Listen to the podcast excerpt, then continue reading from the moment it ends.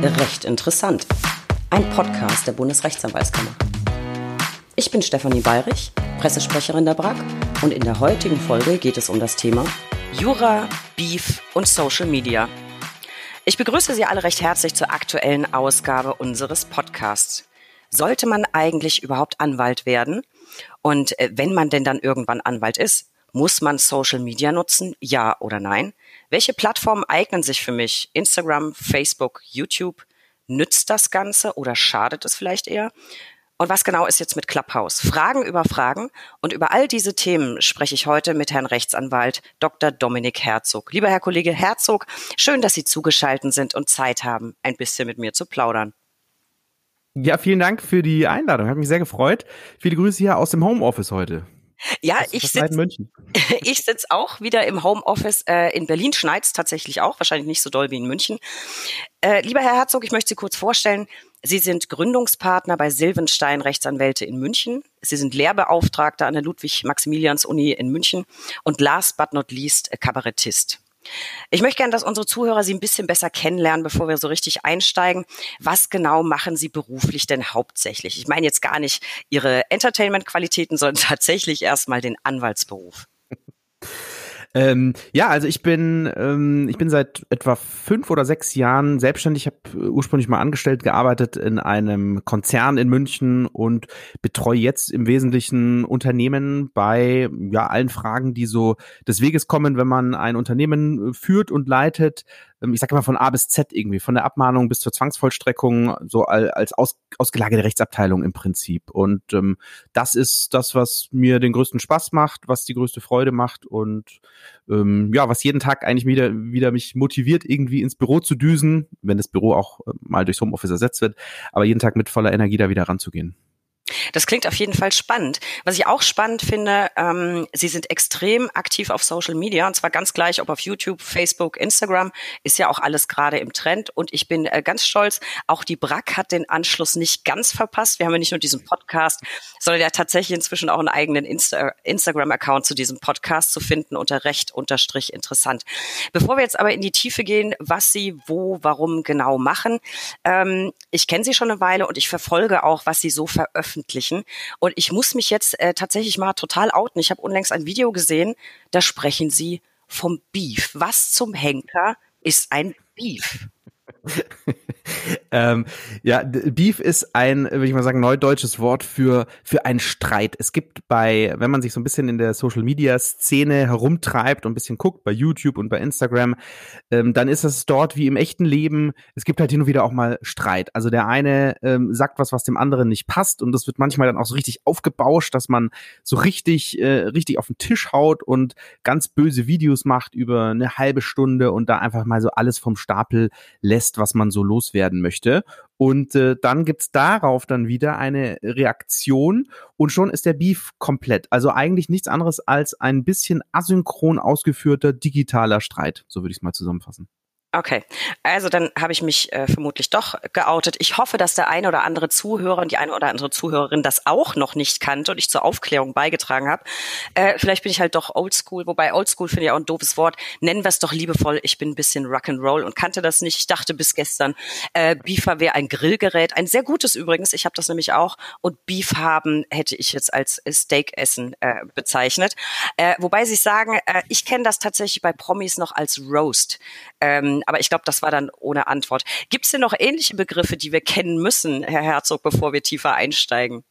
Ganz kurz vielleicht zum Thema ähm, Roasten. Das hat tatsächlich auch eine, eine Renaissance jetzt gerade, dass das Thema Roasten, gerade im, im Comedy-Bereich, dass ein Comedian den anderen roastet, ihn also fertig macht. Aber der Unterschied ist, dass das so ein bisschen mit Ansage ist und beide Roaster synchron, beide gleichzeitig am vor Ort sind und äh, das halt noch so ein bisschen ja lustig sein soll. Eigentlich am Ende geht's da eher um den Lacher, während der Beef ist schon relativ ernst gemeint und ja, wenn es gut läuft, löst er sich irgendwann ähm, auf. Aber jetzt habe ich die, jetzt habe ich die Frage vergessen. Was war nochmal die? Ich habe ehrlich gesagt auch die Frage vergessen, weil ich hänge jetzt so an Roasten und Beefen, dass ich irgendwie gerade drüber nachdenke, was ich heute zum Mittag essen könnte. Ähm, ob es noch an, ach ja, ob es noch andere Begriffe gibt, äh, so in dem Zusammenhang mit Beefen, die Sie mir vielleicht noch beibringen könnten, also im Sinne von Nachhilfeunterricht. Nee, ich glaube, sie äh, die meisten Begriffe sind ja mittlerweile schon relativ weit verbreitet. Ich mache vielleicht trotzdem, was muss man im Social Media Bereich zumindest mal gehört haben, das ist natürlich der Hashtag, klar, wobei man über Sinn und Unsinn des Hashtags immer streiten kann. Es gibt dann da so Beiträge, die gespickt sind mit Hashtags an den völlig falschen Stellen. Ähm, Hashtag ist sowas wie ein, ein Schlagwort. Das kann man sich eigentlich vorstellen, um jetzt mal den Bogen zur juristischen Welt zu schlagen. Man guckt bei Back Online nach einem bestimmten Begriff und idealerweise spuckt Back Online dann ähm, Aufsätze, Urteile, ähm, Literaturauszüge aus, die alle mit diesem selben Hashtag verbunden sind. Und genauso ist das sozusagen das Schlagwort in der Social Media Welt. Aber ich glaube, das ist schon relativ weit verbreitet. Wie gesagt, den Fehler, den man da eigentlich nur machen kann, ist, dass man halt die falschen Hashtags einfach ähm, markiert, nach denen kein Mensch sucht, die sich vielleicht schön, die schön ausschauen in dem Post, den man gerade veröffentlicht. Aber da, ähm, ja, da kann man genauer hingucken. Was gibt's ansonsten noch für ähm, ja, Clubbing hat eine neue Bedeutung. Clubbing ist ja in der Offline-Welt jetzt nicht mehr nicht mehr erlaubt. Stattdessen äh, geht man jetzt ins ins Clubhouse. Da kommen wir vielleicht später auch noch drauf zu sprechen. Genau. Und ähm, pff, was gibt's ansonsten? Social Media, der Post, die Story. Ja, ich, vielleicht, ähm, da hat jedes Real. Social Medium. Was ein Real ist, oh, vielleicht. Oh, Real ist auch. Real habe ich selber nicht, habe ich selber noch nicht verstanden, was das eigentlich ist oder wie man das erstellt. Ähm, das Real ist ein Kurzvideo, was aber so kompliziert zu drehen ist und wo, wo Menschen unfassbar viel Zeit reinstecken. Wahrscheinlich machen das auch die wenigsten Juristen oder Anwälte weil es unfassbar aufwendig ist. Es geht nur ein paar Sekunden, 15 Sekunden, aber man dreht da gut und gerne mal eine Stunde dran rum, weil man sich dann zwischendrin umzieht oder man geht irgendwie an verschiedene äh, Locations, an verschiedene Orte. Ähm, also den Sinn des Reels habe ich nicht verstanden und das, das nutze ich auch nicht. Aber ansonsten, ähm, ich habe da ja mal ähm, den, ich, ich durfte mal die eine, eine Kolumne zu den Social Media in, im Brack Magazin schreiben und da ging es im Prinzip auch genau darum, jedes, jedes Social Medium hat halt seine eigenen Gesetze, seine eigenen Begrifflichkeiten, seine eigenen Formen. Und wenn man sich damit auseinandersetzt, dann kommt man eigentlich relativ schnell äh, so in, in die Begriffe rein. Post und Story gibt's halt bei Instagram, den Tweet gibt's bei Twitter und bei LinkedIn, ja, da sind's auch Posts, neuerdings übrigens auch Stories, nicht ganz so funktioniert nicht ganz so gut wie bei, wie bei mhm. Instagram, aber ja, ich hoffe, ich habe jetzt, hab jetzt nicht irgendwie die Zuhörer komplett irgendwie in die, in die Verwirrung getrieben mit diesem. Aber ich bin, ich bin beruhigt, ich kenne immerhin den Hashtag, wenn auch nicht den Beef. Ähm, zurück zu YouTube. Ähm, ich verfolge ja, was Sie machen und mir ist aufgefallen, dass Sie wahnsinnig viele Videos für angehende Studenten und Studenten veröffentlichen und dafür werben, Jura zu studieren. Warum? Der YouTube-Kanal ist entstanden aus einer Nee, ich muss früher anfangen. Ich, ähm, ich habe Jura studiert mit dem Ziel, mich selbstständig zu machen und habe dann über eine Chance, sage ich mal, den, den, die Möglichkeit, den Weg gefunden in den Konzern, also ein Anstellungsverhältnis, habe da auch sehr viel gelernt, habe das ähm, sehr genossen, habe da viel darüber gelernt, wie funktioniert ein Konzern, wie sind die Entscheidungsprozesse in einem Konzern, äh, wie ist auch die die juristische Argumentation, welchen Stellenwert hat das eigentlich so in der, sag ich mal, im, im Business-Umfeld, in der Wirtschaft? Weil wenn man aus dem Studium kommt, dann denkt man so, Jura ist alles und ähm, ob ich einen Anspruch habe oder nicht, das ist äh, überlebensentscheidend. Und im Unternehmen habe ich gelernt, ja, Jura ist eine, eine Möglichkeit, äh, einen Sachverhalt zu beleuchten, aber es gibt immer ähm, wirtschaftliche Interessen, es gibt immer politische Interessen, ähm, es gibt vielleicht ähm, strategische Interessen und Jura ist halt ein Baustein, den man dazu hernehmen kann, aber der ist nicht, der ist nicht äh, allein entscheidend. Hm, ich habe dann nach ein paar Jahren gemerkt, dass so dieses ähm, Anstellungsverhältnis irgendwie für mich nicht das Richtige ist und habe mich wieder daran erinnert, ähm, dass ich eigentlich immer mich selbstständig machen wollte und habe dann auch relativ kurz entschlossen eigentlich gesagt, okay, pass mal auf, ich kündige jetzt hier und ich mache jetzt mein eigenes Ding. Und ähm, das war für mich so eine ähm, so ein wichtiger Schritt und so eine Erleichterung und so so gefüllt mit mit Euphorie, dass ich jetzt irgendwie mein mein eigenes Ding da aufbauen kann. Ich wusste immer, dass es Zeit braucht und dass es viel Energie braucht und dass es da nicht sofort von Tag eins an um wahnsinnig viel Geld geht, sondern dass man da einfach ähm, das der, der Sache halber tun muss. Und das hat mir aber so großen Spaß gemacht, auch dann äh, immer eben als ja, nach diesem Schritt aus dem Konzern heraus, ähm, dass ich da gesagt habe, okay, ich, ich mache jetzt irgendwie dieses dieses YouTube-Ding, was ich auch schon immer im Kopf hatte und ähm, erzähle da einfach, wie cool das ist, sich selbstständig zu machen, weil ich auch immer so ein bisschen genervt war im Studium von den ganzen Großkanzleien, die sehr präsent präsent waren, ja. Und man hat so das Gefühl, entweder ich komme zur Großkanzlei oder ich kann im Prinzip mein gesamtes berufliches Leben kann ich irgendwie verbuddeln. Und mit ein paar Jahren Abstand merkt man dann, ja, Großkanzleien, das ist nett, da landen vielleicht zehn Prozent, vielleicht sogar auch mehr der Absolventen Ähm, viele sind unzufrieden, weil sie sagen, ja, das ist schon, aber ich werde nicht Partner, ich habe hier keine Entscheidungsbefugnis, ich darf nicht mitreden, ähm, habe einen wahnsinnigen Stundendruck und so weiter. Und das alles zusammen, also diese, diese, ähm, dieser Weg von der Anstellung in die Selbstständigkeit, immer noch so ein bisschen der Groll über dieses, es ist nicht alles Großkanzlei, hat dazu geführt, dass ich diesen YouTube-Kanal gemacht habe und da eigentlich ohne groß analytisch das Ganze zu beleuchten, ähm, so aus dem Bauch und mir von der Seele gesprochen habe, wie cool Jura eigentlich sein kann. Weil ich war, äh, mich hat Jura im Studium ziemlich genervt. Es war immer klar, ich ziehe das durch und ich breche es nicht ab und ähm, ich will diesen, diese Selbstständigkeit später machen. Aber so richtig Spaß gemacht hat's mir an den allerwenigsten Tagen.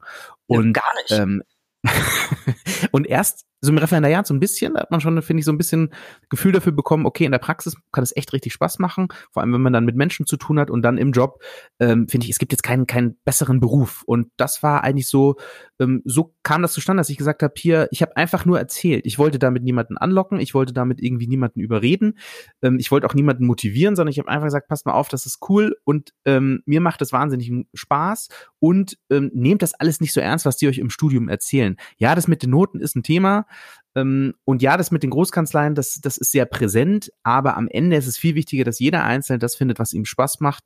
Und ich habe auch nie gesagt, studiert Jura, sondern ich habe gesagt, wenn ihr Jura studiert, dann macht euch darüber im Klaren, warum ihr das Ganze macht. Aber Sie haben ja schon einen Song veröffentlicht, der heißt, mit Jura kann man alles machen. Das ist für mich schon so ein bisschen Werbung.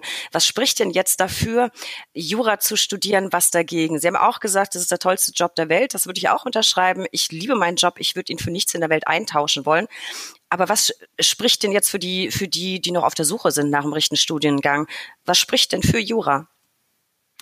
Ich meine, ähm, ihr Job ist ja eigentlich genau das beste Beispiel dafür, dass man mit Jura wirklich alles machen kann. Ich meine, dass man, dass man ähm, bei der BRAC arbeitet als Pressesprecherin, ähm, als als Rechtsanwältin, ist jetzt würde ich mal sagen nicht der klassische Karriereweg. Und genauso ist es vielleicht nicht nicht die typische Anwaltstätigkeit, dass man ähm, sich mit dem Thema Social Media intensiver auseinandersetzt und und Videos dreht. Und genau das ist der Punkt. Man kann mit mit Jura alles machen. Man hat zum einen ja schon mal die Möglichkeit, die, einen der klassischen Berufe zu wählen, Anwaltschaft, Richter ähm, oder halt äh, öffentlicher Dienst, Staatsanwalt. Ähm, aber man hat eben auch diese Möglichkeit, ins Unternehmen zu gehen, wo es schon, finde ich, so ein bisschen anfängt, ähm, individuell zu werden. Es gibt ganz viele Leute, die bei der Bank sind und dann irgendwann auch diesen juristischen Weg verlassen. Und es gibt heute, darf man auch nicht vergessen, im Zeitalter des Legal Techs äh, viele Jobs, die eigentlich mit diesem eigentlichen Anwaltsberuf oder dem klassischen Juraberuf nichts zu tun haben, sondern eher so an der Schnittstelle sind zwischen Technik und Jura. Wo man sagt, okay, man versucht hier ähm, juristische Dokumente oder juristische äh, Abläufe irgendwie zu übersetzen und braucht dafür natürlich schon irgendwie einen, einen, einen Profi. Also ich finde, für Jura spricht extrem, man, man kann wirklich sich aussuchen, in welcher Umgebung möchte ich arbeiten, angestellt, selbstständig. Man braucht keine wirkliche Geschäftsidee, ist natürlich untertrieben, wenn man sich selbstständig macht, es geht sehr einfach. Ich dachte auch immer, ich mache mein Schild hin, dann bin ich Anwalt. Im Grunde ist das auch so, aber natürlich ein bisschen mehr kommt dann schon noch dazu. Man kann sich aussuchen, mit wem man zusammenarbeiten möchte. Man kann sich die Mandanten im weitesten Sinne selbst aussuchen. Wer sagt, nee, das kann ich nicht, ich muss die bearbeiten, die bei mir vor der Tür stehen. Das stimmt meines Erachtens nicht. Man hat da sehr viel Gestaltungsfreiraum. Ähm, es, ähm, ich finde auch selbst, ich habe von Studenten auf die Frage gestellt bekommen, muss ich jetzt besonders äh, begabt sein, was Rhetorik angeht? Oder muss ich besonders analytisch sein? Oder muss ich äh, besonders irgendwie streng sein? Oder besonders äh, so, so diese, ich sag, nee, eigentlich, es gibt den, es gibt den, den Anwalt, der sitzt in der Großkanzlei im Keller und hat vielleicht nie Kontakt mit dem Mandanten, ist aber super analytischer Typ, der fühlt sich im Keller vielleicht genau wohl und dann ist das für den der richtige Job. Es gibt den, den anderen, der lieber den Austausch mit den Menschen mag und auch dort gibt es Möglichkeiten, das, ähm, das mit der Juristerei zu verbinden. Und ich finde einfach, also man hat wirklich ein breites Spektrum und ähm, ja, also für wen ist Jura nicht geeignet? Ähm, mir fällt jetzt per se ich finde, es muss so ein bisschen aus einem selber herauskommen, ob man mit diesem, mit diesem, äh, mit dieser, mit dieser Job Description irgendwie was anfangen kann.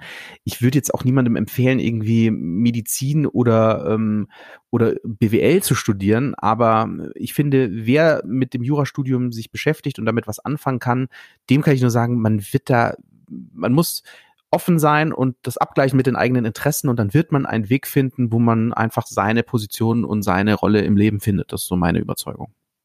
Also ich kann es nur unterschreiben. Ich liebe meinen Job eben auch. Aber Hand aufs Herz.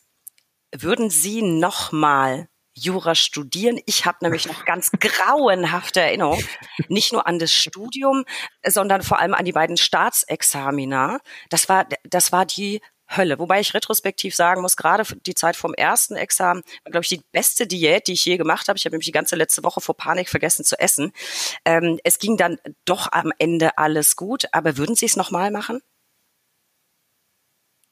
Ich würde es nochmal machen, aber ich würde, wenn es geht, irgendwie das Examen irgendwie ähm, gerne substituieren wollen, in der Tat. Also es war, es hat nie Spaß gemacht. Es war immer, ähm, ich war auch alles andere als der, der typische Jurastudent. Für mich ist der typische Jurastudent der, der in der ersten Reihe sitzt, immer sich meldet und sagt, hier, ich habe schon hier, da gibt es eine Entscheidung vom, vom Bundesverfassungsgericht oder da gibt es die Klug Klugscheißer-Entscheidung vom BGH aus dem Jahr 2024. Da wird der BGH entschieden haben, dass, also Futur 2, wo ich mir einfach denke, was ist denn, was ist denn mit euch los? Habt ihr kein Leben?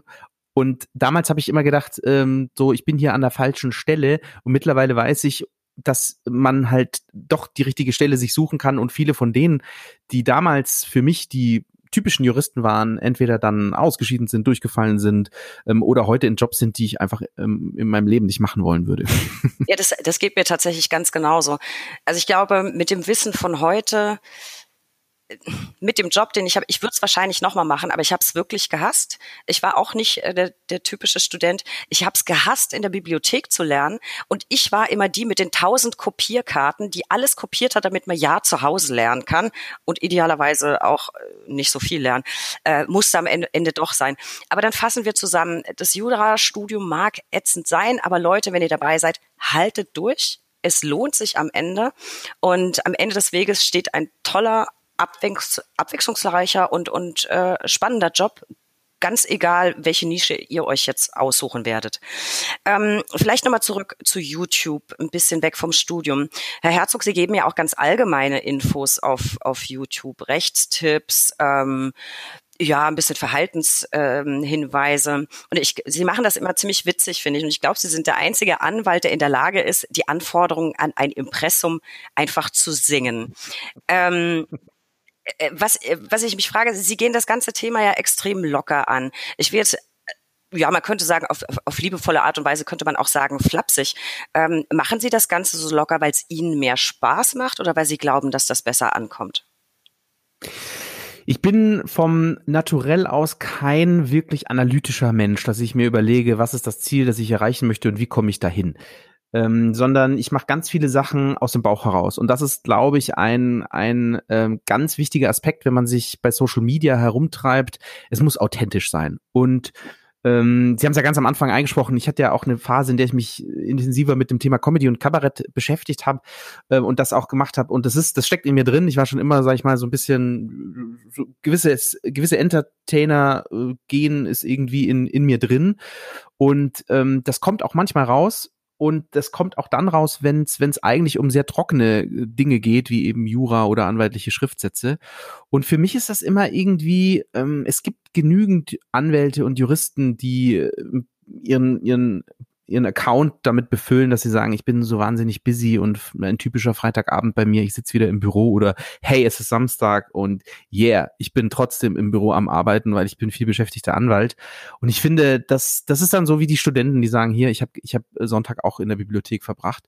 Und das ist irgendwie nicht das, was, was wofür ich stehen will, sondern ähm, mir macht mir macht Jura Spaß. Mir macht vor allem Jura Spaß im Zusammenhang mit mit Menschen und da kommt man halt mit juristischen Argumentationen irgendwie schnell an die Grenzen. Also man muss es irgendwie ähm, locker lockerer rüberbringen und mir hilft das auch immer Sachverhalte irgendwie nochmal sagen. Okay, wie, wie kann ich es jetzt jemandem erklären, der keine Ahnung hat von von Juristen? Das ist ja oft so so so Dinge, die im Studium absolute No-Brainer waren, wo man gesagt hat, okay, das ist wirklich erstes Semester, erste Vorlesung und danach spricht nie wieder jemand davon Willenserklärung oder sowas da kann man, da kann man, da merkt man erstmal, wie, das ist für den Juristen völlig 0815. Für den normalen Menschen da draußen, der sagt, äh, Willenserklärung, okay, ach so, Vertrag, brauche ich zwei von diesen Willenserklärungen. Aha, ist ja interessant.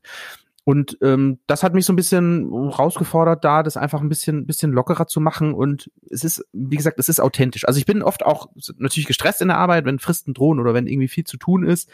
Ähm, da bin ich auch kurz angebunden. Ich sage auch immer, der mein Instagram-Account ist so ein bisschen ein Spiegel meiner Stimmung gerade, weil wenn nichts kommt, dann bin ich gerade irgendwie angespannt. Und wenn, wenn halt lustige, flapsige Sachen kommen, dann habe ich gerade irgendwie eine kleine Pause und atme mal durch.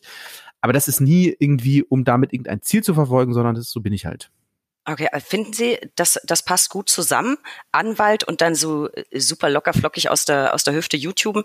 Weil der Anwalt ist ja auch ein Organ der Rechtspflege. Ist das jetzt vielleicht Anwalt 4.0, 4.1 oder äh, was auch immer? Wie sind denn so die Reaktionen auf Ihre Videos? Das, das würde mich interessieren. Und diese, diese Reaktionen, kommen die eher von Kolleginnen und Kollegen oder von Mandanten? Ähm, also ich kriege eigentlich nur, das ist das Schöne, sowohl bei Instagram als auch bei Facebook, nur positives Feedback. Ich glaube, das ist vielleicht auch ein Stück weit menschlich, wer sich sagt, was macht denn der da für ein Zeug? Der wird es mir nicht selber äh, schreiben oder mitteilen, sondern der sagt es vielleicht zu jemand anders oder, ähm, oder behält es für sich. Ähm, aber das ist mir eigentlich auch wurscht, weil ich ähm, schon gelernt habe, irgendwie, ich muss mich mit den Dingen wohlfühlen und ähm, ich kann mich nicht drum kümmern, was die anderen denken, sondern ich muss das so machen, wie ich das für richtig halte. Und das war übrigens auch, ich habe auch keine Lust, mich dafür irgendjemandem äh, zu rechtfertigen, was auch so ein Stück weit äh, ein Grund dafür war, zu sagen, ich gehe jetzt aus dem, aus dem Anstellungsverhältnis raus, weil ich will mich von niemandem rechtfertigen. Ich will mich von niemandem rechtfertigen, ob ich irgendwie auf eine Comedy-Bühne gehe. Ich will mich von niemandem rechtfertigen, ob ich ähm, ein, ein YouTube-Video mache oder ob ich mal irgendwie ähm, Songs mache, ähm, wo man sagt, oh, passt das jetzt irgendwie zum, zum Anwaltsdasein. Ich habe mich natürlich mit den berufsständischen Vorschriften da schon mal beschäftigt, habe auch überlegt, okay, wo ist da die Grenze und habe für mich irgendwie da nie eine, eine Grenzüberschreitung erkennen können und, ähm, und sag einfach, das, das bin ich, so fülle ich den Job aus. Es gibt da bestimmt andere, die da deutlich formaler und deutlich vielleicht auch seriöser rangehen. Ähm, ich merke aber durch die, durch die Art und Weise, und ähm, jetzt kommen wir vielleicht zu dem Punkt, warum das Ganze auch aus wirtschaftlicher Sicht durchaus äh, für mich Sinn macht.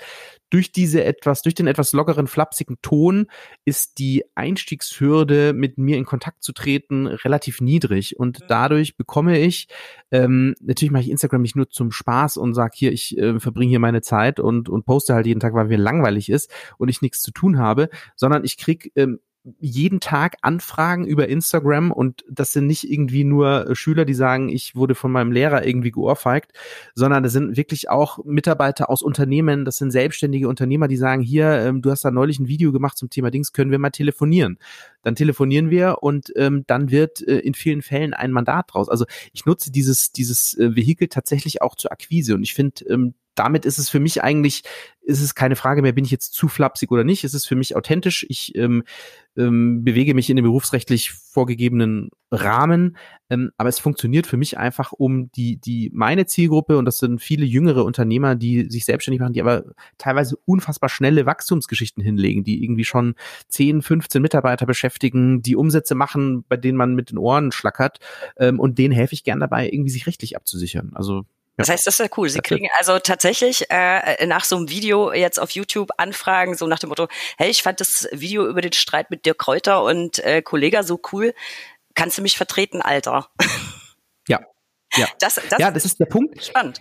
Der Punkt, der Punkt ist bei den Anwälten, das ist so, ähm, man, viele brauchen ja nicht ständig einen. Die Unternehmer, sag ich mal, regelmäßiger als Privatpersonen, die vielleicht einmal, wenn sie irgendwie gekündigt werden, einmal, wenn sie einen Autounfall bauen und dann nochmal einmal, wenn, wenn wenn, wenn man so sich überlegt, wie mache ich denn, was mache ich denn mit meinem Vermögen, äh, wenn ich das übertragen möchte. Ähm, und bei Unternehmern, die, die brauchen schon regelmäßig im Prinzip Unterstützung und meine, meine, ähm, ja, meine Denkweise ist immer, die brauchen irgendwann einen Anwalt und wenn sie einen brauchen, dann suchen sie einen, wenn sie aber an dem Zeitpunkt schon einen kennen, dann äh, kommen sie auf einen zu. Diesen Moment, wann sie einen brauchen, den kann ich natürlich nicht beeinflussen, aber dass sie mich kennen, das kann ich beeinflussen, indem das ich regelmäßig poste, indem ich, genau, indem ich regelmäßig äh, was von mir hören lasse. Das ist mal lustiger. Ich habe auch manchmal so, okay, das war jetzt ein bisschen viel Quatsch, jetzt machst du wieder ein bisschen was Seriöses und dann mache ich wieder ein inhaltliches Thema. Ähm, aber dadurch bleibt man im Gespräch und äh, ich merke dann selber, meine Stories gucken äh, ein paar tausend Leute, also ein, zwei, dreitausend Leute, die, die die Stories innerhalb von 24 Stunden gucken und da merkt man immer, wie man sich so in das Leben von Menschen reinsneaken kann und die dann einfach immer so ein bisschen mitgucken und ich vergesse das dann auch teilweise, was ich poste. Dann werde ich angesprochen, ja hier, du warst ja da und da hast ja das und das gemacht. Ich so, ja, ach so, hab's ja gepostet, ja, klar. Ja, verstehe. Also, um nochmal zurückzukommen, ich teile Ihre Auffassung da absolut. Ich persönlich bin ein großer Freund, jeder, der mich kennt, weiß das. Ich bin ein großer Freund davon, mm, bisschen locker und aufgeschlossen zu sein. Und ich glaube auch, dass das unserem Berufsstand nicht schadet, sondern im Gegenteil ein bisschen das verstaubte Image, das uns manchmal vielleicht noch nachhängt, ähm, ein bisschen aufpolieren kann, weil der Anwalt ist per se inzwischen ein moderner Beruf und ich finde, das darf man ruhig auch nach außen tragen. Ähm, was würden Sie sagen, komme ich als Anwalt heute überhaupt noch um Social Media herum? Also ich würde sagen, nein. Ähm, wenn man das so äh, ja, wie gesagt, meine Erwägungen habe ich eigentlich dazu jetzt so mal ganz gut umrissen. Es ist, es funktioniert für mich, um mit ähm, mit der Zielgruppe in Kontakt zu bleiben. Ähm, und man kann dadurch einfach visibel sein. Man kann es natürlich auch machen wie früher vielleicht, indem man als als Anwaltskanzlei irgendwie einen Banner auf dem äh, Sportplatz bucht oder eine Anzeige in der Tageszeitung. Ähm, das ist halt vielleicht heute ein bisschen anders. Ähm, die, die Frage, die eigentlich, die eigentlich dahinter steckt, wenn man, wenn man sich überlegt, brauche ich Social Media oder nicht, ist eigentlich, ähm, habe ich genug Mandanten oder möchte ich mehr Mandanten oder möchte ich, möchte ich, ähm, brauche ich regelmäßig neue Mandanten, denen ich, denen ich ähm, helfen möchte. Und ähm, da kommt man meines Erachtens um das Thema Social Media nicht drum herum. Ich meine, vor zehn Jahren war es vielleicht das Thema Webseite. Ohne Webseite kommt man nicht voran. Oder eine Webseite braucht man als Anwalt. Ich glaube, das ist jetzt weitestgehend bekannt, dass man, dass eine Webseite eigentlich das erste ist, was man äh, nutzt als potenzieller Mandant, wenn man sich mit einem Anwalt beschäftigt. Aber ich finde schon auch, dass ähm, das in der heutigen Zeit im Social Media Account, wie man das jetzt nutzt, ob das jetzt so flapsig sein muss, wie das bei mir ist, oder ob man das ähm, seriöser macht, ähm, ich finde nur einen Punkt, und das machen aus meiner Sicht viele Anwälte ähm, nicht richtig, wenn man publiziert auf Social Media, ob das jetzt ein Video ist, ob das ein Blogbeitrag ist, ob das ein Post ist, es muss immer für die Mandanten geschrieben sein und nicht für die Kollegen. Und ja. ähm, das ist finde ich, machen viele, viele schreiben für die Kollegen und arbeiten Probleme auf, dass ich mir sage, da kann ich mich informieren, alles ja spannend, ist ja wie ein kleiner Kommentar. Aber da steigt jeder Mandant, der kein Jurist ist, schon direkt in der zweiten Zeile aus. Das äh, glaube ich auch. Also jetzt mal unterstellt, ähm, es hören einige Kolleginnen und Kollegen zu, äh, die drüber nachdenken. Kann ich mir nicht haben, vorstellen. Die, oh, doch, doch, doch, wir haben, wir haben inzwischen ganz nett Zuhörer, freut mich sehr. Ähm, die sagen, okay, äh, ich muss das wohl auch mal angehen. Haben Sie Tipps? Womit fange ich denn an? Ähm, was bringt am meisten, wenn ich jetzt neue Mandate generieren will? Fange ich an bei YouTube, bei Facebook, bei Instagram? Ganz woanders? Wie unterscheiden sich die Kanäle und womit kann ich vielleicht erstmal einsteigen?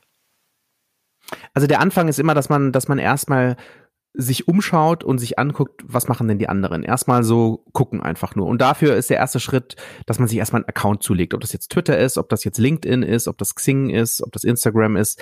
Ähm, bei YouTube geht's ja auch ohne ohne ähm, eigenen Account, aber dass man erstmal sich einen Account anlegt und erstmal guckt. Und ich kann mich noch ziemlich genau erinnern, als ich das erste Mal mich bei Instagram eingeloggt habe, ich habe es nicht gecheckt. Ich habe nicht verstanden, was was machen die da, was treiben die da. Das dauert eine Zeit. Auch jetzt bei Story, ähm, äh, bei Clubhouse meine ich, Storyhouse wollte ich schon sagen, das waren die anderen. Clubhouse. Äh, das ist das neue so, Ding. So Storyhouse ist dann das neue Ding.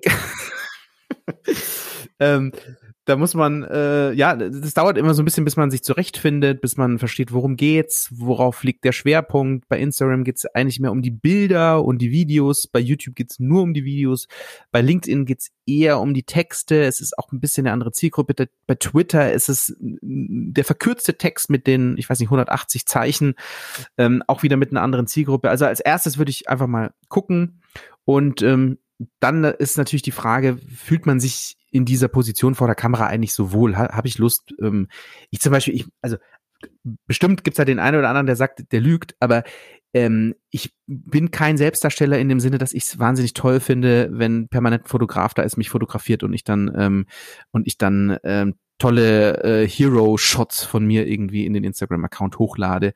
Ähm, ich kann das Ganze auch so eigentlich nur für mich wirklich erträglich gestalten, wenn immer irgendwie ein Augenzwinkern dabei ist und immer irgendwie ein, ein Scherz mit dabei ist. Und das sehe ich auch an den Reaktionen, nämlich das, das kommt dann an und dann ist es für mich auch fein. Und es war eine Riesenüberwindung, in so eine Kamera zu sprechen, wenn man so die ersten Stories macht und, ja. und da in, in, ins Handy so reinspricht, ne, so, ähm, können wir eigentlich gerade mal im Live machen vielleicht. Ähm, ich fand ja auch die erste Tonaufnahme echt ein bisschen schräg. Also ich glaube, die meisten hören sich selbst einfach auch nicht so gern. Da gehöre ich auch dazu. Nee, ein bisschen nee, und das komisch. Da gehört wirklich, wirklich einiges dazu, dass man das also auch so ein bisschen, ähm, man darf sich da selber nicht zu ernst nehmen. Und jetzt mache ich hier gerade live eine, eine Instagram Story und sag mal hier Hallöchen zu Frau Kollegin Bayerich. So, und wir sind, wir sind live. Ah. So, äh, so schnell ist schon, ist schon raus. So schnell kann es gehen, ja. So schnell kann es gehen. Und es ist einfach, ähm, man, man Ach, muss hätte ich wollen was anderes angezogen, hätte ich das gemacht. Zu spät. Das ist ja. halt authentisch, ne? Tja, tja, das ist authentisch. So ist das jetzt. ähm, Aber es ist selbst dann, wenn man, wenn man für sich entschieden hat, ja, ich will das machen, ist es trotzdem so ein bisschen komisches Gefühl, ist da immer mit dabei. Und ähm, ähm, auch da äh, muss man sich schon so ein bisschen fragen, warum mache ich es? Mache ich es jetzt, weil ich es für mein Ego brauche? Mache ich es, weil ich damit vielleicht ins Gespräch kommen möchte bei potenziellen Mandanten? Mache ich das vielleicht, um mein Netzwerk auszubauen? Es sind auch viele Juristen da, mit denen ich so irgendwie, die ich über Instagram kennengelernt habe. Man ist so ein bisschen in Austausch und wenn wir einen Strafrechtler brauchen, dann sage ich, hier hat einer von euch hier Lust, das zu übernehmen. Ähm, das muss man sich schon so ein bisschen fragen und Video ist bestimmt nicht für jeden das richtige ähm, Format.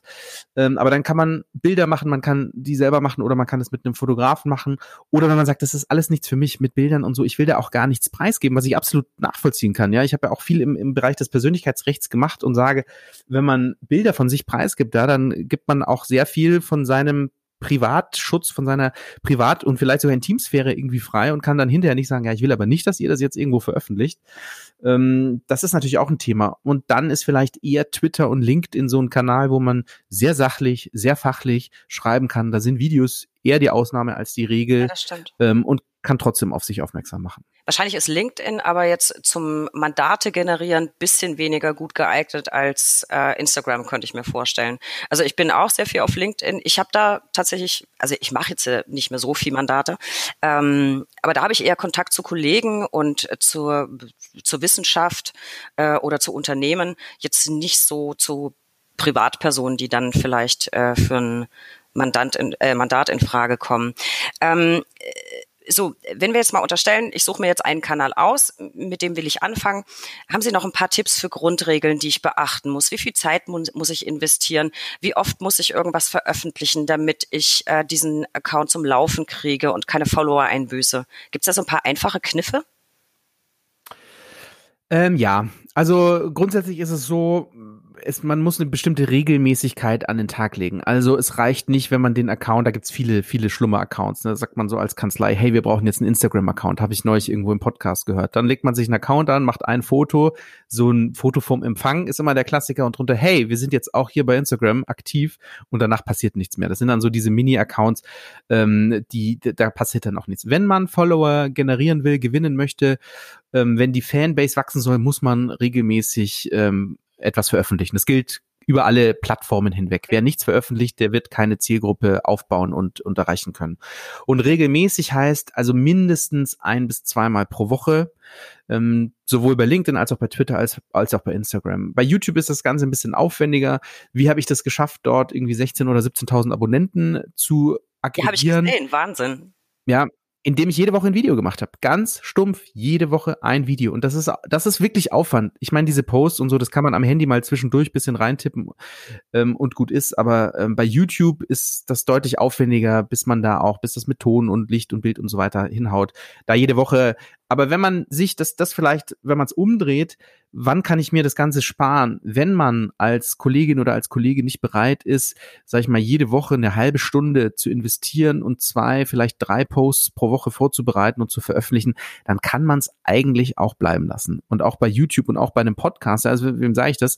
Das wissen Sie besser als ich. Wenn man da nicht sich drüber im Klaren ist, ich mache jetzt mal mindestens für, für ein halbes Jahr wirklich jede Woche einen Podcast oder irgendwie jede Woche ein Video, ähm, dann kann man es eigentlich bleiben lassen, weil man sonst nie, man wird nie diese, diese, ja, der Ball wird nie ins Rollen kommen. Ja, das glaube ich auch. Also bei Instagram kann ich das auch bestätigen. Ich habe natürlich nicht so viele Follower. Wir sind ja auch ganz frisch erst dabei, seit 26. Januar.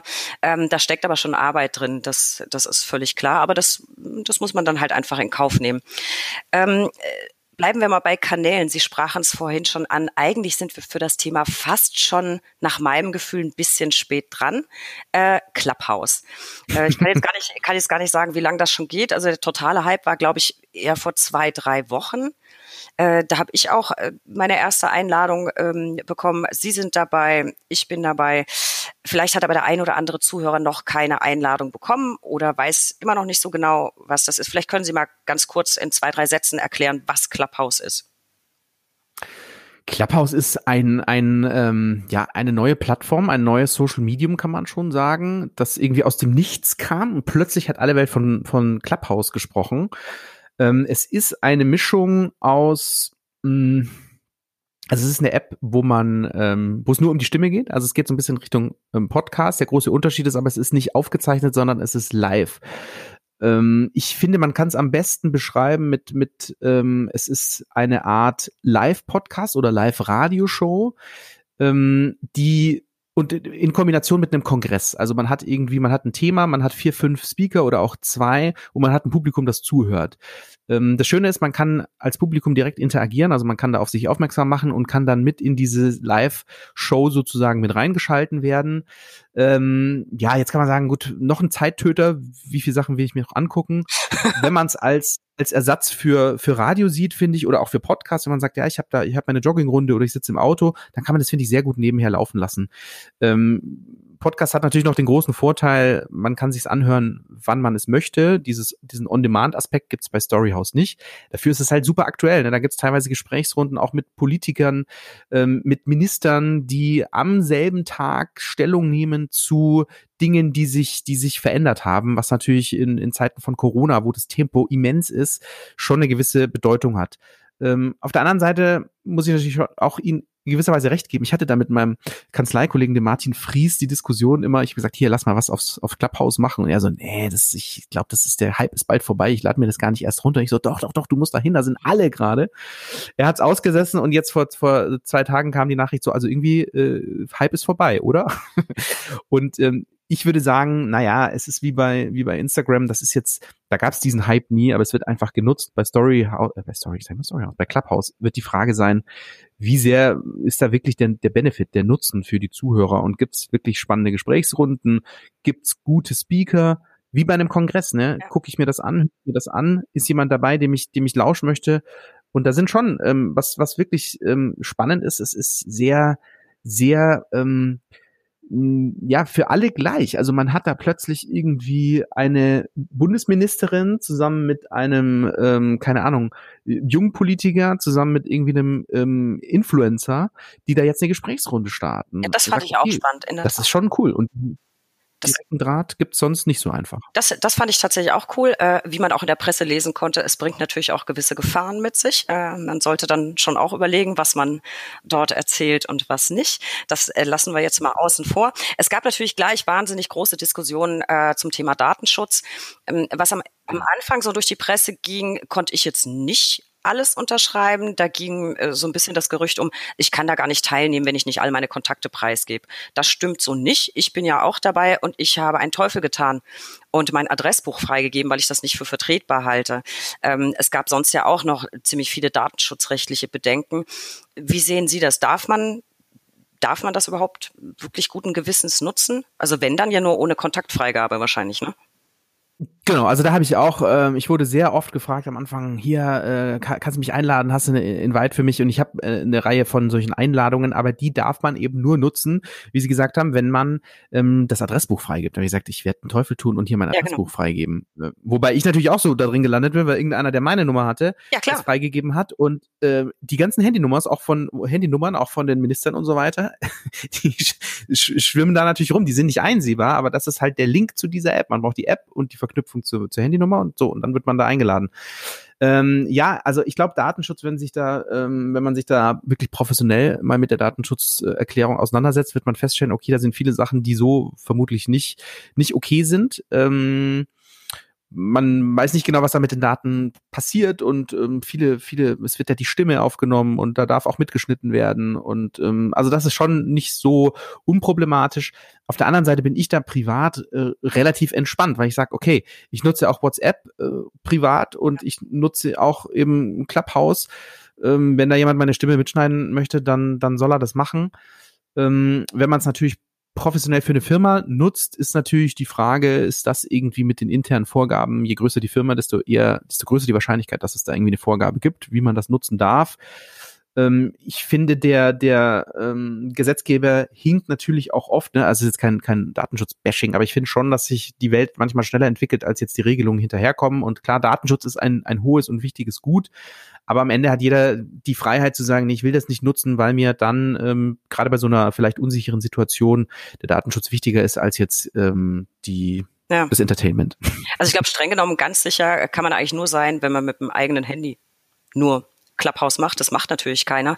Ähm, ich bin auch so ein bisschen inzwischen zwiegespalten. Ich fand es am Anfang wirklich auch spannend, habe wirklich tolle Diskussionen verfolgt, tolle Speaker. Allerdings war der allererste Gedanke, den ich hatte, als mir das jemand geschickt hat, so ein bisschen in ihre Richtung oh Gott, jetzt noch eine App. Äh, ich habe den ganzen Tag Videokonferenzen, ich habe den ganzen Tag Telefonkonferenzen. Muss ich jetzt auch noch App-Konferenzen haben? Ich fand es dann wirklich ganz interessant. Ich habe aber schon das Gefühl, dass das jetzt gerade einfach einen, Nerv getroffen hat in Corona. Man kann sich nicht sehen, man darf nicht wirklich raus, da kann man sich spontan zusammenschließen.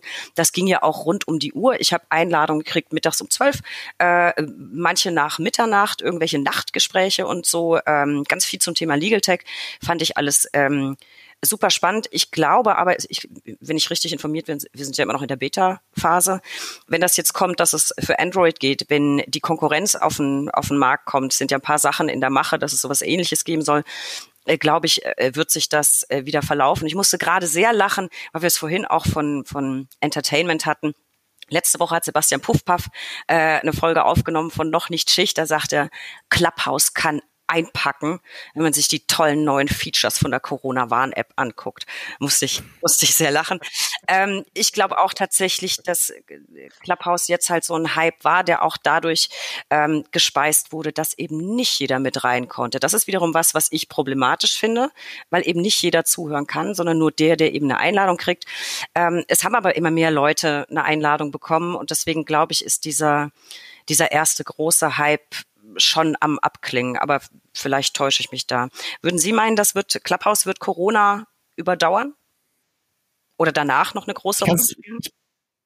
Ich kann es nicht sagen. Ganz am Anfang war meine Einschätzung in gewisser Weise euphorisch, weil das schon eine, eine neue Zusammensetzung von, ja, einfach, einfach neuer Ansatz war.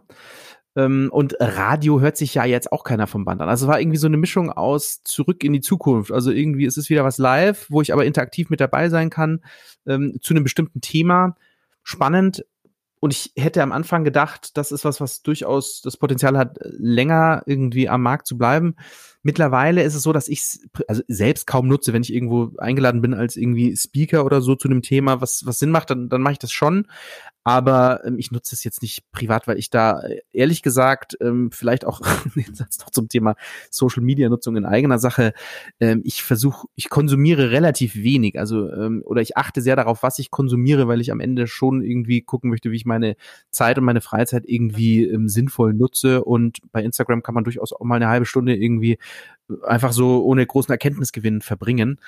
Ähm, und so sehe ich das mit Clubhouse ehrlich gesagt auch, dass ich da, also ich bin da nie und guck, wo kann ich mir jetzt noch irgendwie zuhören. Ähm, das das mache ich auch. Das mache ich auch nicht. Also wenn man halt irgendwas geschickt bekommt, ne, so heute Abend ist irgendwas, ja. fand ich am genau. Anfang ja. wirklich super spannend. Äh, ich bin immer gleich dabei, wenn es irgendwas also wirklich interessantes Neues gibt. Ich hatte halt am Anfang keine Lust wegen App und wieder noch eine Verpflichtung und noch was anhören. Und man ist ja momentan äh, in, in Corona-Zeiten komplett digitalisiert. Man sieht niemanden mehr, man hat permanent irgendwelche digitalen Verpflichtungen. Deswegen hatte ich erst keine Lust, dann fand ich es doch ganz nett. Und jetzt meine Begeisterung ist auch so ein bisschen, bisschen abgeklungen. Aber bleiben wir mal bei diesem leidigen Thema Corona. Ähm, Herr Herzog, Sie hat das ja quasi, würde ich sagen, doppelt getroffen. Also einmal als Anwalt und einmal als, als Entertainer. Vielleicht erstmal als Anwalt. Wie hat sich Corona auf Ihren Arbeitsalltag ausgewirkt? Mussten Sie viel verändern? Wie sind Sie im Job damit klargekommen? Also wir, wir sind eine relativ, sag ich mal, junge Kanzlei ähm, mit, mit ja, etwa fünf Jahren äh, am Markt und haben uns vor anderthalb Jahren schon, also eigentlich vor Corona, ähm, haben wir gesagt, wir müssen, wir müssen das ganze digitaler machen. Das kann nicht sein. Wir sind hier neu am Markt und, und arbeiten mit Papier. Das kann nicht sein. Und haben dann relativ radikal bis Ende vorletzten Jahres ähm, alles im Prinzip digitalisiert mit Software, mit, mit den Geschäftsabläufen.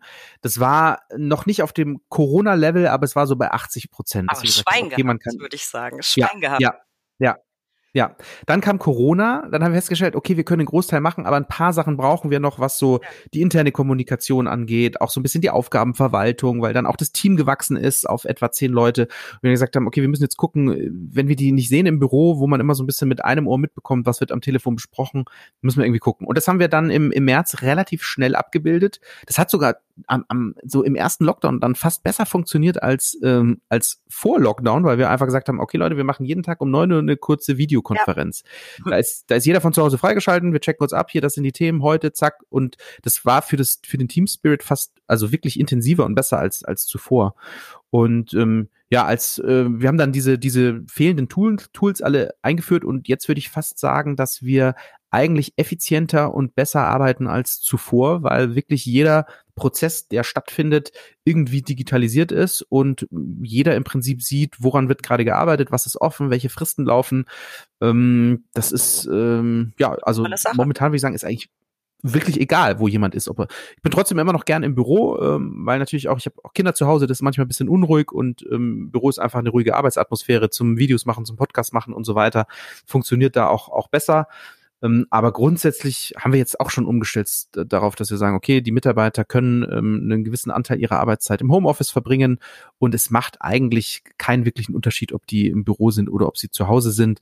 Abgesehen, und das wird, glaube ich, ein großes Problem post-Corona, was die Kultur angeht. Und das ist, glaube ich, schon, wenn man mit, mit jüngeren Mitarbeitern zu tun hat, Millennials und so weiter, die Kultur ist schon entscheidend, dass man sagt, okay, warum bin, warum arbeite ich jetzt bei der einen Kanzlei oder bei der anderen Kanzlei? Naja, weil es da vielleicht ein bisschen cooler ist, weil da vielleicht der Ton ein bisschen lockerer ist, weil ich da vielleicht irgendwie mehr Sachen mitbekomme oder auch irgendwie ähm, Sachen mitbekomme, die die andere nicht machen und ähm, weil auch die Leute nett sind und ähm, das wird, glaube ich, das wird ein Problem sein, dem wir dem alle Unternehmen irgendwie äh, 2021 und 22 und die Jahre danach gegenüberstehen werden, dass man sich überlegen muss, wie transportiert man eine Unternehmenskultur, ähm, wenn man nicht zusammen irgendwie an einem Ort arbeitet, sondern dezentral, der eine irgendwie im Inland, der andere im Ausland und ähm, es gibt eigentlich so keinen richtigen Alltag zusammen. Nee, aber da habe ich gerade was ganz Cooles gehört und zwar in einem anderen Podcast, weil ich äh, höre äh, ganz gerne auch Podcast. Ähm, ich weiß jetzt nicht mehr, ob's eBay oder Google war. Die machen tatsächlich Firmenbarbecue. Da kriegt jeder was geschickt und dann wird zusammen Barbecue gemacht. Finde ich total großartig. Ähm, ich kann das aber insgesamt nur unterstreichen, was Sie sagen. Also ich hatte das große Glück, dass ich technisch sowieso vorher gut ausgestattet war, weil ich sowieso viel von unterwegs aus arbeiten muss. Ähm, ich glaube, man darf nicht immer nur das Schlechte sehen, so ich da, ich darf meine Freunde nicht sehen, ich darf jetzt nicht ins Kino, ich darf nicht da. Ähm, wir haben einen wahnsinnigen Schub gekriegt, was die Digitalisierung angeht. Das finde ich ganz großartig. Ich hätte vor äh, einem Jahr nicht drüber nachgedacht, dass wir jetzt hier über ein Online-Programm uns einerseits sehen, auch noch einen Podcast aufzeichnen ich glaube, da können wir ganz viel für die Zukunft mitnehmen und das hat uns extrem vorangebracht. Und äh, klar, Lockdown ist nicht schön, aber das geht auch alles, alles irgendwann wieder vorbei. Ähm, aber weil Sie gerade Kultur sagten, äh, wir hatten es vorhin schon mal, Sie sind auch Kabarettist. Da hat sie es seit März ja wahrscheinlich total schlimm erwischt. Da wird ja nur noch Essig gewesen sein. Ähm, es war tatsächlich so, dass ich momentan schon vor Corona ähm, für mich so eine kleine kreative Pause eingelegt habe, weil ich festgestellt habe, ich kann nicht mit voller Energie ähm, auf der Bühne stehen und gleichzeitig irgendwie eine, eine äh, Kanzlei aufbauen. Und habe diese Entscheidung auch schon ähm, etwa ein halbes Jahr vor Corona getroffen, mich da ein bisschen, bisschen Pause zu machen, weil ich einfach gemerkt habe, mir fehlt die Energie, neue Texte zu schreiben, aufzutreten, ähm, auszuprobieren und habe da so ein bisschen eigentlich diese diese diese Vollbremsung für alle Künstler äh, und künstlerisch äh, Schaffenden ähm, so ein bisschen vorweggenommen und bin jetzt natürlich ja deswegen war das jetzt für mich nicht nicht nicht so ein großer Verlust, weil ich da vorher schon die Entscheidung getroffen hatte. Ich sehe es aber an an den Künstlern so in meinem Freundes- und Bekanntenkreis, das ist ein also es ist brutal einfach. Es ist wirklich brutal, weil natürlich Künstler sind jetzt, ähm, es sind nicht alle, äh, die füllen nicht alle Hallen, sondern da sind viele, die von der Hand in den Mund leben, die irgendwie, ja. wenn es gut läuft und wenn irgendwie 100 Leute in die Show kommen, da auch mal ähm, gut verdienen. Aber es ist ein sehr, sehr, sehr langer Weg. Es, die wenigsten machen, haben Rücklagen und ähm, die wenigsten sind im Fernsehen ähm, aktiv, wo man dann, sage ich auch mal, Ausgaben, äh, Einnahmen so ein bisschen kompensieren kann, weil natürlich Fernsehgagen tendenziell etwas höher sind als, als Auftrittsgagen irgendwie auf der Bühne. Mm, aber da hat es einfach viele wirklich mit Vollkaracho ähm, getroffen, die jetzt einfach wirklich andere Sachen machen müssen, schlicht weil es ums Überleben geht. Also das ist ähm, ähm, ich weiß, also wirklich, also, wirklich eine Katastrophe. Habe da auch viele, viele im Bekannten- und Freundeskreis. Das ist äh, tatsächlich eine ganz, ganz harte Zeit. Aber jetzt äh, war das von Ihnen ein hartes Statement für mich, weil ich kann jetzt mal ein bisschen aus dem Nähkästchen plaudern und den Zuhörern ein bisschen erzählen, wo, woher wir uns kennen. Ich kenne Sie ja durch den Bea-Song, beziehungsweise durch beide Bea-Songs. Die fand ich so großartig, so witzig, habe ich von Herzen gern äh, die ganze Zeit auch geteilt. Und so sind wir auch in Kontakt gekommen äh, und äh, haben uns ja auch schon mal getroffen. Ich habe Ihr Programm ähm, mir angeguckt, war bestens unterhalten. Also ich hoffe, Sie machen irgendwann weiter. Und für alle, die es interessiert, wir hatten dann auch ein kleines Interview zusammen äh, geführt, nachzulesen. Ich weiß gar nicht mehr. Ausgabe 1 2019, glaube ich, im Brack-Magazin. Äh, und ich hatte ehrlich gesagt gehofft, es kommt jetzt äh, ein neues Programm oder zumindest der Lockdown-Song, Herr Herzog. Gibt's da, gibt's da was am Horizont? Also neues Programm, ähm, das sind ja auch zwei unterschiedliche Sachen. Ich habe genau. vorhin schon mal so ein bisschen einfließen lassen, den Schalk selbst, den kriege ich nicht aus mir raus. Der ist immer präsent, mal mehr, mal weniger, aber der ist, der ist immer da. Ähm, und es ähm, es wird definitiv irgendwie einen, einen neuen Song geben. Ich weiß noch nicht genau, wann und wie der aussieht. Ich hatte ja mal anlässlich des Deutschen Anwaltstages mal so eine Corona-Edition von, von dem ähm, Bea-Song gemacht. Ähm, es wird auch, es, es brodelt ja in mir. Irgendwann muss ja auch raus. Es ist ja auch so, diese, diese Kunst ist ja auch in gewisser Weise ein Ventil, einfach mal diesen ganzen Müll, den man so auch irgendwie so mitbekommt, mal abzuladen. Ähm, insofern solche Sachen kann, da kann ich Sie beruhigen, das wird, wird es auch in Zukunft geben. Ich kann noch keine Deadline sagen, aber da wird was, da wird auf jeden Fall irgendwie was kommen, weil es muss schlicht raus aus mir. Ähm, aber diese, diese andere Geschichte, ein, ein ganzes 90-minütiges Bühnenprogramm ähm, aufzuführen, ist einfach mit, mit sehr viel Aufwand und Mühe verbunden. Und ich, ich für mich habe auch, ähm, ich habe das ja eine Zeit lang parallel gemacht ähm, und habe auch eigentlich für mich so alle Ziele erreicht, die ich irgendwie erreichen wollte. Ich habe ähm, ich habe vor vor 1000 äh, Zuschauern mal gespielt auf einem großen Festival. Ähm, ich habe auch mal vor drei Zuschauern gespielt, als es äh, als es äh, irgendwie etwas Probleme mit dem Kartenverkauf, wahrscheinlich technische Probleme beim Kartenverkauf gab. Ähm, ich habe die meisten meiner Shows dann später in München waren ausverkauft mit irgendwie 100 bis 150 ähm, Zuschauern. Ähm, ich habe im Quatsch Comedy Club in Berlin dürfte ich auftreten und da mal eine Woche spielen. Ähm, ich hatte einen Fernsehauftritt ähm, so, das war eigentlich recht viel mehr hätte ich mit so einer, sag ich mal, Amateur-Tätigkeit nicht nicht äh, nicht schaffen können, nicht erreichen ja, Amateur können. fand ich das, das äh, Amateur äh, fand ich das jetzt nicht mehr. Ich habe es ja gesehen, ich fand das hochprofessionell und wirklich witzig. Ist schade, aber andererseits für sie natürlich großartig. Also wenn man zufrieden ist, äh, dann hat man ja alles erreicht. Vielleicht bleiben wir kurz beim Thema Zufriedenheit, äh, Corona, etwas privat. Ähm, wir hatten den Lockdown 1, wir hatten den Lockdown 2, dann hatten wir sowas wie einen Mega-Lockdown, keiner weiß, was kommt, vielleicht der Ultra-Lockdown, der Lockdown mit Schuss oder, weiß Gott, der Chuck Norris-Lockdown. Ähm, wie ist es Ihnen ergangen und was glauben Sie, wie lange Sie damit noch gut zurechtkommen? Ich komme gut zurecht damit. Das ist, das ist tatsächlich so, ähm, weil ich mich auf die positiven Dinge fokussiere und nicht so sehr auf das, was nervt. Auch wenn man natürlich nicht bestreiten und nicht wegdiskutieren kann, dass es als Familie mit Kindern eine Herausforderung ist, ähm, wenn man und da merkt man erst, was das eigentlich für ein angenehmes System war vorher mit Kindergarten und Tagesbetreuung und so weiter, dass man da im Prinzip seinen, seinen, seinen Job nachgehen konnte und sich da auch drauf verlassen konnte. Und jetzt merkt, ähm, wie, wie anspruchsvoll ist das. Jetzt habe ich ja noch das Glück, ich kann sagen, okay, ich arbeite jetzt mal im Büro und habe da Ruhe. Das ist ja alles, also mir geht's da, mir geht's da gut, ne? Da gibt's andere Konstellationen, da ist es viel, viel anstrengender und viel, viel aufwendiger. Ähm, ich merke aber trotzdem hin und wieder, und da habe ich witzigerweise erst vor kurzem auch bei Instagram so, so einen Post äh, gemacht, was auch meine, meine Gedankenlage widerspiegelt. Ich habe ehrlich gesagt gar keine Lust mehr, mich da irgendwie negativ drüber auszulassen. Und Den es ist einfach, gesehen, es ist ja es ist unumgänglich in jedem Gespräch, ob das jetzt privat oder mit Mandanten ist, man kommt als erstes irgendwie so in der, in der, sag ich mal, ja. ähm, so ein bisschen äh, Einstimmungsphase immer auf das Thema, ja, wie ist bei euch, ja, hier so, mh, und ja, es schneit, aber bringt auch nichts, wir dürfen ja nichts machen und oh, ich würde mal gerne schwimmen gehen und Restaurant, oh, es wäre schon schön, mal wieder essen zu gehen. Es bringt, wir können nichts dran ändern und ich, ich ähm, bieg da jetzt einfach auch immer ab und sag, okay, was ist jetzt so, was können wir denn verändern, was können wir denn jetzt irgendwie machen? Ähm, auch wenn ich da gar nicht, es gibt diese Momente, wo ich mir denke, ist das jetzt wirklich und täglich grüßt das Murmeltier? Ist das irgendwie jetzt hier so das eine Dauerschleife? das habe ich tatsächlich auch, aber. Oder wird es irgendwann wieder irgendwie irgendwas geben, worauf man sich freuen kann? Ja, ich traue mich noch nicht mal zu sagen, ich freue mich auf den Sommer, so wie letztes Jahr, da können wir in Urlaub fahren. Ich bin mir nicht sicher, ob wir im Urlaub den Landkreis verlassen dürfen.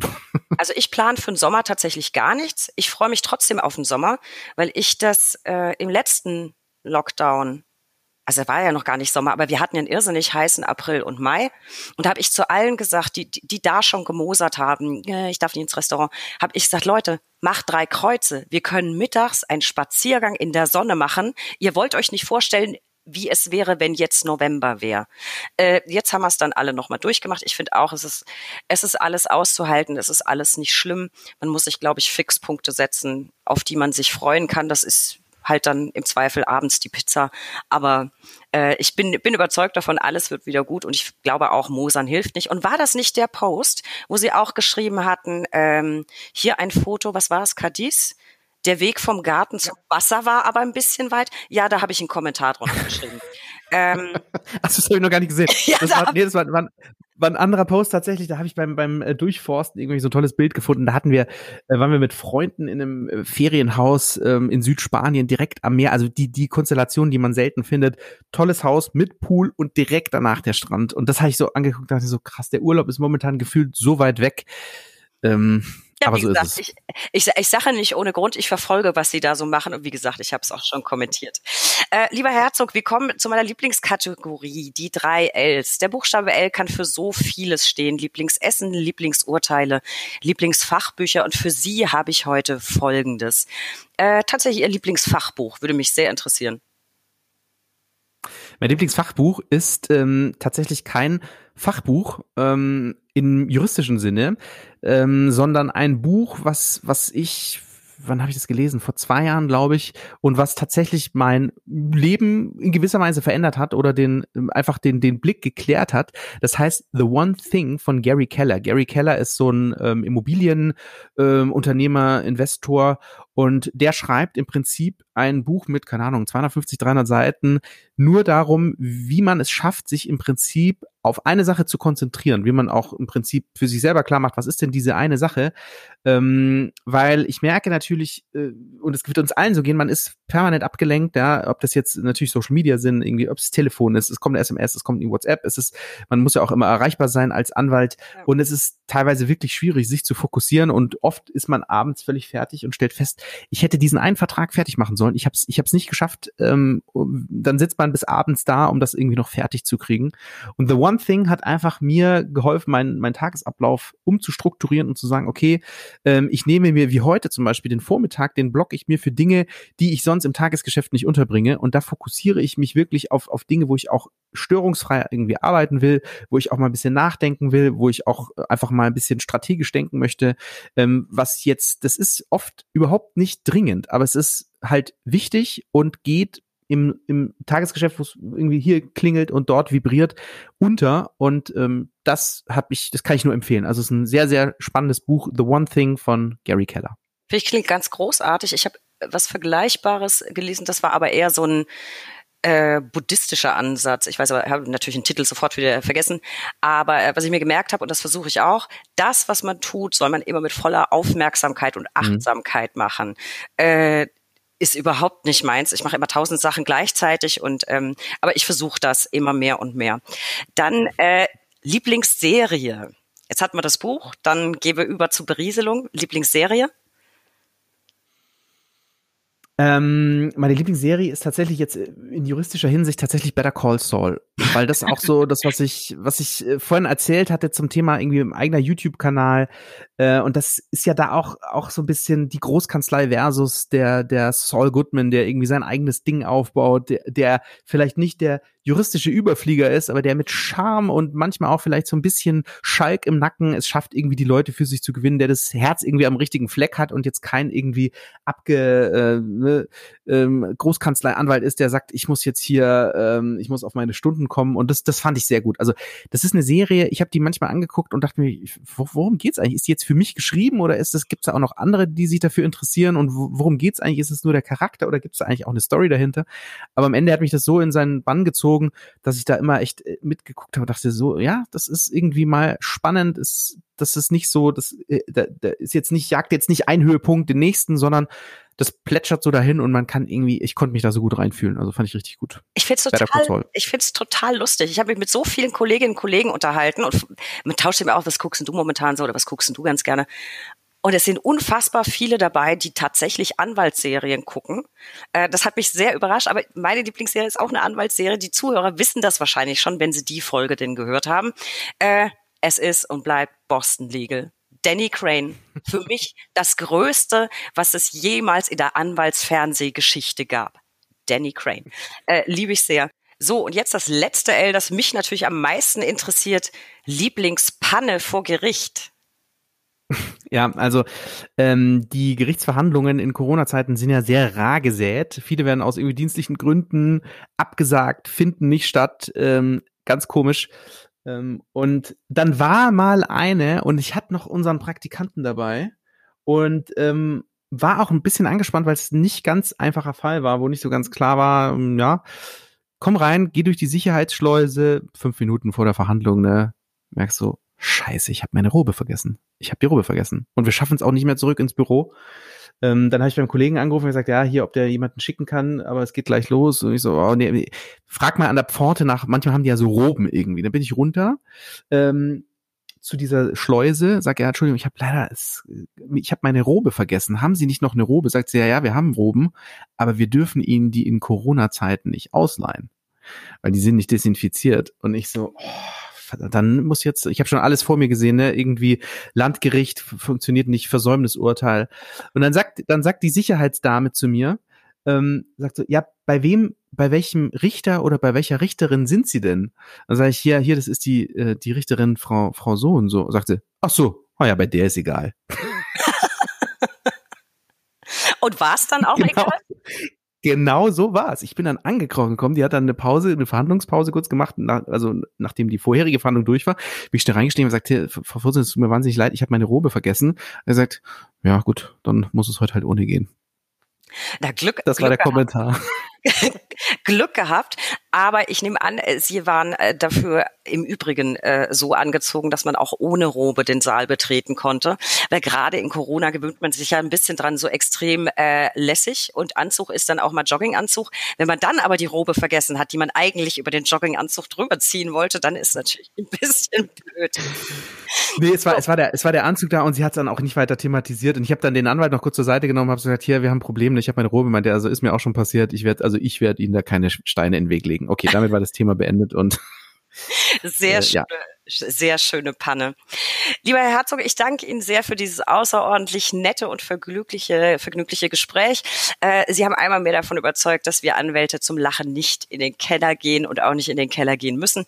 Liebe Zuhörer, für Sie noch ein kleiner Tipp am Rande. Besuchen Sie uns doch bitte unter www.brack.de auch unsere Sonderseite zum Thema Corona und folgen Sie uns doch gerne auf Instagram unter recht unterstrich interessant und abonnieren Sie bitte diesen Podcast. Lieber Herr Herzog, Herzog, ich danke Ihnen sehr. Es hat wirklich viel Spaß gemacht. Ähm, ich freue mich auf eine Wiederholung irgendwann und bleiben Sie bitte gesund. Vielen herzlichen Dank für die Einladung. Es hat mir jetzt auch wahnsinnig viel Spaß gemacht. Ähm, ich grüße an dieser Stelle alle Zuhörerinnen und Zuhörer und freue mich auf ein ja, Wiedersehen. Vielleicht sogar, ich weiß nicht, ob es das irgendwann nach Corona mal wieder gibt, in, in echt. Das würde ich mich sehr drüber freuen.